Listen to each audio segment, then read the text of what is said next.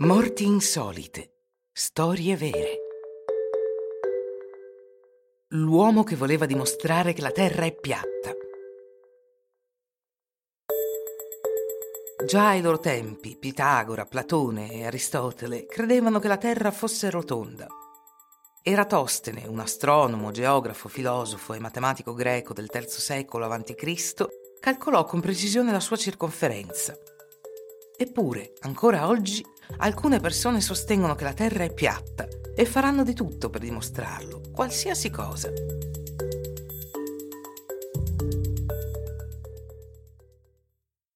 Michael Hughes, alias Mad Mike, è il capo del movimento terrapiattista.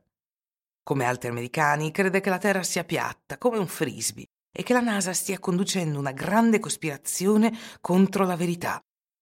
E così Galileo e Darwin in passato. Bugie veicolate dall'elite secolare per mettere in dubbio l'esistenza dell'Onnipotente. Così Mad Mike, il terrapiattista, inizia a costruire un razzo a vapore fatto in casa nel suo garage. Il suo obiettivo? Spingersi ad un'altezza di 1500 metri per scattare foto dalla linea Karman, il confine tra l'atmosfera terrestre e lo spazio. Questo non è il suo primo tentativo. Nel gennaio 2014 ha raggiunto 419 metri su un razzo di sua progettazione. L'atterraggio gli è valso tre giorni di coma.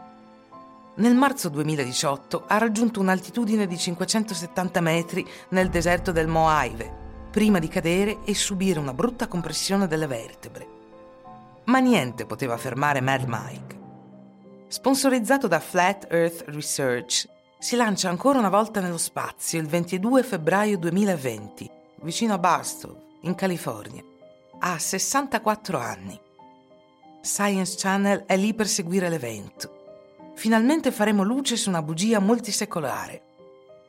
Lo spettacolo si chiama Astronauti fatti in casa, un intero programma.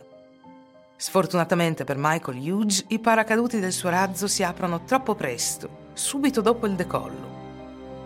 Probabilmente sono stati danneggiati dalla rampa di lancio il raggio si schianta nel deserto, uccidendo sul posto l'audace terrapiattista.